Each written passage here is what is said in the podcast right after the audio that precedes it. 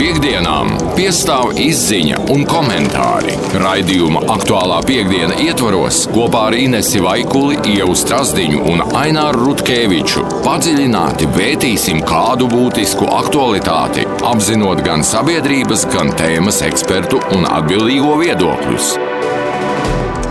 Ka šajā raidījumā rīta šovā tik, tik, tik mēs pārsvarā parasti nu, ņirdzam un jautrojamies, bet piekdienās gan mēs sabožam visu savu uh, spēju, spēju analizēt un uh, ķeramies klāt aktuāliem jautājumam, ko mums stāda priekšā kāds no ziņdienas tā, cilvēkiem, atbildīgajiem, ievastrāsdiņš šajā rītā. Labrīt! Labrīt, labrīt. Stāstiet, lūdzu, par ko mēs visi kopā šodien diskutēsim. Mēs eh, diskutēsim par eh, viltotajām auto numurzīmēm, kuras pēdējā laikā aizvien vairāk cilvēki šķiet, ka pamana, it īpaši Rīgas ielās eh, un ziņo par to sociālajos tīklos. Bet mēs šodien atkal runāsim par to, ko tad patiesībā būtu jādara tādas zīmes ieraugot. Šis īstenībā ir ļoti interesants jautājums, jo man eh, nesen nācu, nācās redzēt eh, pie bērna, nu, pie skolas meitas kaut kādu ļoti dīvainu numurzīmi. Un es nevarēju saprast, vai tas ir tikai manu, manas numurzīmju neatpazīšanas. Zināšanu trūkuma dēļ, vai tiešām dīvaina. Kas tur bija rakstīts? Tur, tur bija vienkārši tie eh, burti un, un cipari, un neviena nekāda kaut kāda marķējuma, vai kaut kāda karodziņa, vai kaut kāda valsts mm. nu, piedarības simbola. Nu, tā kā Jā, vienkārši kaut pilnīgs. kādi burti uz balta, mm. un es nevarēju saprast, vai tas ir. uh, šobrīd pilsēta pilna ar Norvēģiju numurzīmēm, ar uh, Lielbritānijas. Varbūt arī var samulst vienu brīdi un domāt, kas vispār vēl skaitās legāli, kas nē. Mm -hmm. Tas gan jā. Tie ā, uzraksti visi tur mincītis. no, Tie ir tie visstrakākie. Nu, mincītis nevar būt nelegāls. jā, tur sarežģīti. Tur, tur īpašas naudas samaksātas par tādu numuru Nu. zīmi. Bet, uh, bet, jā, bet uh, nu, līdz ar to arī tā diskusija galvenā šodien ir par to, vai cilvēki ir manījuši tādas numuru zīmes, vai viņi zina, kā rīkoties. Tad arī būs uh, pēcpusdienā saruna ar valsts policijas pārstāvi, kurš pastāstīs, um, ko viņi līdz šim ir novērojuši, cik daudz tādas numurzīmes mums Latvijā ir, kā ir jārīkojas. Un, Patiesībā vēl interesanti pastāstīs, nu, kam tās, tās mašīnas pieder un kāpēc viņi tā dara. Tie, kuri vilto, Jā, jā. tur bija tāds interesants prātula, ko es sadzirdēju no valsts policijas puses, bet nu, man šķiet, ka tā ir tikai tāda viena maza daļa no pilnās lielās bildes. Bet, nu, labi, nu, to dienas laikā dzirdēs. Skatīsimies uz lielo bildi. Jā, Jā. gribētos arī zināt, kas ir tie parametri, pēc kuriem var konstatēt, ka tas numurs Tas arī tur būs, jā. Nav īsti, jā, tas, tas būtu ļoti svarīgi manā skatījumā, jo par naudu mēs tad apmēram zinām, parasti reversā, aversā, konkrētas pazīmes, bet par tiem numuriem. Par naudām, tu zini, reversā, aversā, es nezinu. Sandejs. Es eh, 8. Tā klasē dara. ekonomikas olimpiādē piedalījos. Mhm. Ļoti veiksmīgs. tas ir. Mm, ko trešā radio vieta. šobrīd. Bet uh, pēc sajūtas uh, liekas, ka ceļu policijas patruļas uz ceļiem ir mazāk. Uh, un tad tā mana pirmā sajūta būtu, ka tas tiek darīts droši vien, lai fotoradari neķertu, jā, uh, attiecīgi. Nu, tie numuri tiek viltoti. Un viss pārējais. Nu... Ir jau dzirdēts par visādiem brīnumiem, par kādiem sūdiņiem, ko ar flakoniņu uzpūš uz numura, un viņš tur kaut ko atstaro, un tad nevar fotoradars nobildēt, un kas tik vēl ne. Nu, tur ir vis kaut kādi iemesli, kāpēc cilvēki tā rīkojās, bet gluži līdz Jā. galam pareizi tas nav. Un, Okay. Un, un, un, un, un, un gal galā, nu, šonadēļ, nu, nākamajā nedēļā redzēsim, kā būs ar tām ceļu patruļām, jo rekurziņās arī par to, ka visā Eiropā uz ceļiem patrulēs policisti, Mhm. skatīsies, lai visi ievēro visus noteikumus kārtīgi. Kā- Mūsēja visā Eiropā. Nu, visā Eiropā. Pagaid, nu, kurš mūsu datums ir atgādini? Atgādini, kurā datumā? mūsu ekipāžas, tās dažas, kas Tā, ir tā, brauks tā, vēl pa Eiropu patrulēt. Tā, šodien Eiropas Daudzos. Savienības dalību valstīs, tostarp Latvijā, sāksies nedēļa ilgi. Tad šodien jā, O, nedēļu o, tur patrulēs. jā. Turam acis vaļā. Nu, kaut kas jādara ir, jo braucam jau mēs tā it kā atpakaļ atbraukt negribam. Tāds Kā tu, kā tu tas teiciens, ka rītdiena nevar ends? nekad nepienāks. jā. Tomorrow never comes. jā, jā, piedod. Kams un ends man ir bieži jūg. Jā, es varu saprast. O. Paldies par tēmu. 273, 9933. Tātad gaidām jūsu audio ziņas īpaši. Īpaši audio ziņas. Jā. Ko esat piefiksējuši? Kas jūs Jā. prāt jādara, ja redzat Jā. viltot numurzīmi, vai vismaz jums liekas, ka viltot? Nu, Jā. vai esat pamanījuši? Nu, jā? kā jūs, kā, kur vai esat pamanījuši, kā jūs secināt, ka tā ir viltot numurzīme? Kas jūsuprāt būtu jādara? Jā. Nu, pastāstiet mums. Es parasti noskrūvēju un iekožu stūrī. Ā, jā? Mm -hmm. Ļoti labi. Es arī pret gaismu paskatos, tas gan. Gaidām jūsu saprātīgās versijas 273, 9933. Jau paldies par šo tēmu. Paldies jums!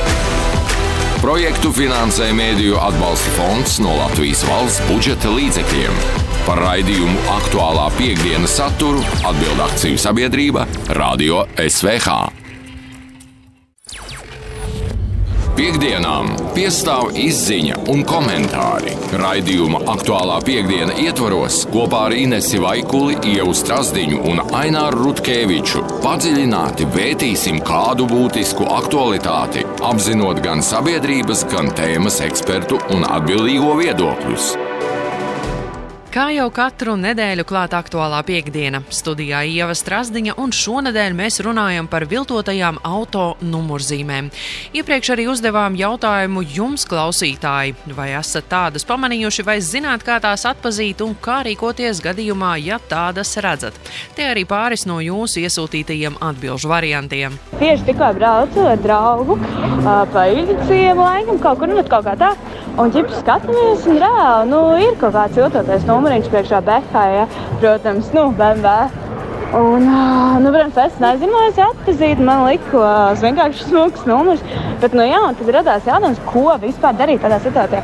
Jo vispār es nezinu, es nezinu, kas ir jādara. Es saprotu, ka tu tur arī tāda kaut kāda krimināla atbildība, rodas, ja tu redz tādu, nu, tā fake zīmi. Bet, godīgi sakot, es vispār nezinu, kas ir jādara, kur jāzvan. Nē, paklausieties, es nesaprotu, kas tās jums par sazvērestības te teorijām. Kādu vēl viltot numuru?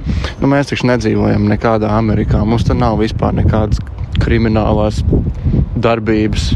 Es personīgi neesmu ievērojis mašīnas ar aizdomīgiem vai viltotiem numuriem, bet, godīgi sakot, es arī īsti nezinātu, kā lai atšķir mašīnu, kuras numurs ir viltots nu, manuprāt, tas ir ceļu policijas ziņā, kad tiek pārbaudīts gan ātrums, gan vadītāji, gan apliecība. Varbūt arī ir jāiemet numurs kaut kādā reģistrācijas sistēmā. Es pieļauju, ka tādai valstī vajadzētu būt. Esmu dzirdējusi, ka, nu, ja, piemēram, numurzīme ir ļoti saskrāpēta vai tur ir kaut kādi pašdarināti metinājumi, ceru, ka runāju pareizas lietas, vai, vai nu, kā citādi bojāta numuru zīme, ka tas vien jau varot liecināt, ka varbūt tur ir veikts kaut kādas izmaiņas. Nu, droši vien, ka jāziņo policijai, ja, ja kaut kas tāds tiek manīts. Viedokļi, kā jau vienmēr, ļoti daudz un dažādi. Bet jau īsi pēc pusdien trijiem pēcpusdienā sazināsimies ar valsts policijas satiksmes drošības pārvaldes priekšnieku Juriju Ančevski, kurš skaidros, cik liels šobrīd ir pieaugums ar šādām viltotām numurzīmēm Latvijas ielās, kā rīkoties, ja tādas pamanāt un kas konstatēts līdz šim veiktajās policijas pārbaudēs.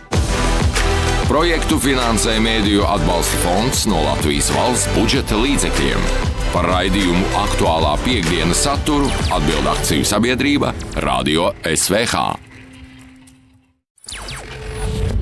Piektdienām piestāv izziņa un komentāri. Raidījuma aktuālā piekdiena ietvaros kopā ar Inesi Vaikuli, Ievu Strasdiņu un Aināru Rutkeviču padziļināti vētīsim kādu būtisku aktualitāti, apzinot gan sabiedrības, gan tēmas ekspertu un atbildīgo viedokļus. Klāt aktuālā piekdiena un studijā Ieva Strasdiņa. Iepriekš aicājām jums, klausītāji, vai esat manījuši Latvijas ielās automašīnas ar viltotām numurzīmēm un vai zināt, kā rīkoties gadījumā, ja tās ieraugāt. Zināšanas par šādām zīmēm un ko darīt šādā gadījumā atšķiras. Tāpēc jau tuvākajās minūtēs skaidrību ieviesīs valsts policijas satiksmes drošības pārvaldes priekšnieks Juris Jančevskis. Šomēnes teiksim, ar šādām daļēji izmainītām numurzīmēm konstatēti kopumā 31 gadījums, no kuriem tātad 15 gadījumos ir uzsākta administratīvā lietotība, 3 gadījumos ir uzsākts krimināla procesi, un pārējie gadījumi ir saistīti ar šo riska informāciju, kas ir saņemta no Latvijas iedzīvotājiem. Sakiet, lūdzu, kur visbiežāk sanāk novērot šādas automašīnas? Nu, piemēram, vairāk tādas ir sastopamas Rīgā vai kādā citā pilsētā? Lielākais skaits ir uh, Rīgas pilsēta un Rīgas reģions, bet arī gadījumi, kad ir bijuši Vidzemes reģionā un Zemgales reģionā. Kā atpazīt šādas viltotās numurzīmes, jo, cik skatās sociālajos tīklos, uh, daži cilvēki tās mēdz sajaukt, piemēram, ar Anglijas numurzīmēm vai kādām citām? Parasti šīm numurzīmēm, kas nonāk mūsu redzes lokā un par ko ziņo sabiedrība, faktiski viņām visām iztrūk šīs valsts piedarības. vai no kādas ģerbonis, vai no atšifrējuma simbolika. Līdz ar to arī viņas maldina pārējos uh, dalībniekus un liek pievērst sev vairāk uzmanības. Nav iespējams identificēt valsts piedarību pēc šīs izmainītās vai daļai izmainītās numurzīmes. Ir valstis, kurām uh, uz vecā parauga numurzīmēm nav nekādas piedarības zīmes vai atšķirības zīmes, bet šādu transporta līdzekļu skaits uh, ir salīdzinoši ļoti, ļoti mazs.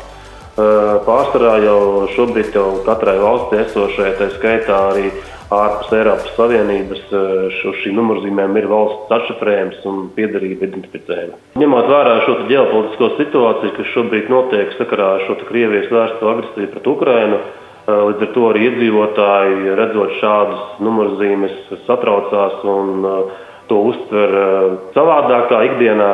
Bet, ja mēs skatāmies par šiem visiem konstatētiem gadījumiem, tad vairumā šie te vadītāji paskaidro, ka viņi izmaina šīs numurzīmes eh, tādā veidā, baidoties no šīs agresijas, kas varētu vērst, eh, vērsta pret viņiem, vai, kas varētu būt vērsta pret viņiem vai pret viņu transportlīdzekļiem. Līdz ar to arī viņi šīs Krievijas federācijas numurzīmes izmaina bez šīs piedarības identifikācijas atšifrējuma. Un, uh, Parasti ir tā, ka šīs oriģinālās numurzīmes vai standarta numurzīmes atrodas automašīnas bagažniekā, bet uzstādītas uz automašīnas ir tieši šīs izmainītās. Tātad tās principā lielākoties mēs varētu pat teikt, ka ir Krievijas federācijas numurzīmes. Jā, pārsvarā tās ir Krievijas federācijas numurzīmes un Krievijas federācijā reģistrētie transporta līdzekļi. Kā rīkoties gadījumā, ja cilvēks šādu automašīnu ar viltotu numurzīmi pamana? Viņam ir jāsazinās ar jums, viņam ir jāliek fotografija ar šādiem transporta līdzekļiem sociālajos tīklos. Kāda ir pareizā lietu kārtība? Pirmkārt, ieteicams būtu sazināties pa tālruni un informēt šo atrašanās vietu, kur šis transporta līdzeklis vai nu brauc, vai nu atrodas. Ja tas nav iespējams, tad mēs tad ikdienā saņemam no cilvēkiem e-pastus, kuros ir pievienota klāta gan atrašanās vieta, gan arī fotoattēls par konkrēto transporta līdzekli. Tad, saņemot šo informāciju, tiek nodota informācija tuvākajam policijas norīkojumam, kurš tad arī apsako šo iespējamo vietu.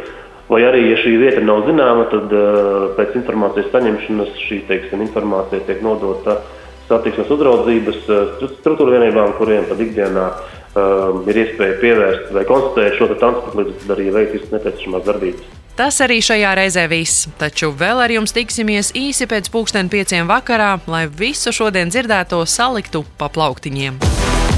Projektu finansē Mēdīju atbalsta fonds no Latvijas valsts budžeta līdzekļiem. Par raidījumu aktuālā piekdienas saturu atbild akciju sabiedrība Radio SVH.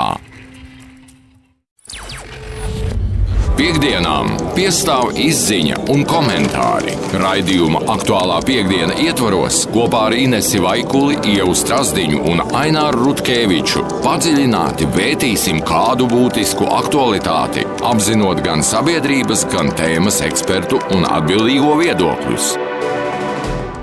Klāt aktuālās piekdienas kopsavilkums un studijā Ieva Strāzdiņa.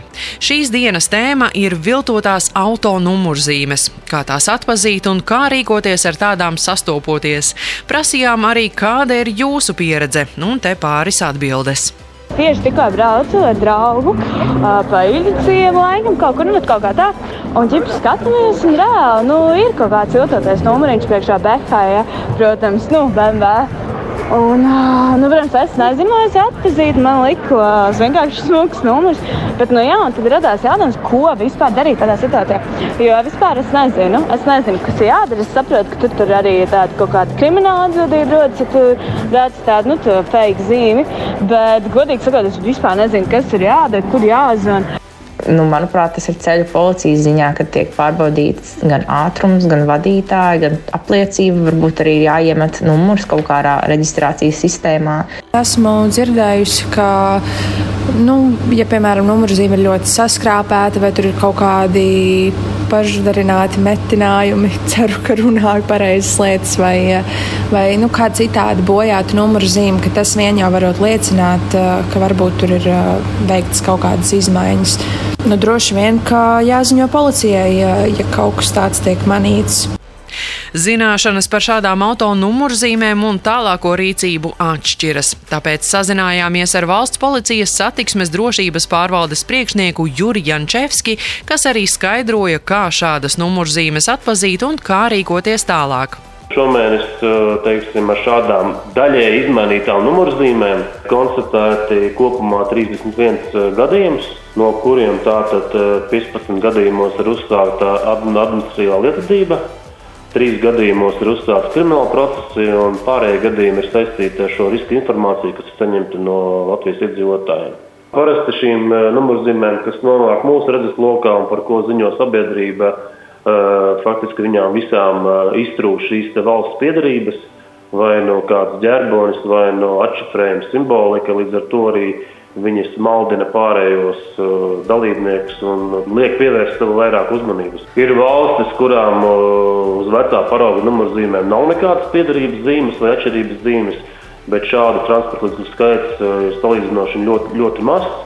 Pārsvarā jau šobrīd jau katrai valstī esošajai, tā skaitā arī ārpus Eiropas Savienības, šo, šī numurzīmēm ir valsts atšifrējums un piedarība identificējums. Pārsvarā tās ir Krievijas federācijas numurzīmes un Krievijas federācijā reģistrētie transporta līdzekļi. Ja mēs skatāmies par šiem visiem konstatētiem gadījumiem, tad vairumā šie vadītāji paskaidro, ka viņi izmaina šīs numurzīmes tādā veidā, baidoties no šīs agresijas, kas varētu vērst, eh, vērsta pret viņiem, vai kas varētu būt vērsta pret viņiem vai pret viņu transporta līdzekļiem. Līdz ar to arī viņi šīs Krievijas federācijas numurzīmes izmaina bez šīs piedarības identifikācijas atšifrējuma. Un, uh, Parasti ir tā, ka šīs oriģinālās numurzīmes vai standarta numurzīmes atrodas automašīnas bagažniekā, bet uzstādītas uz automašīnas ir tieši šīs izmainītās.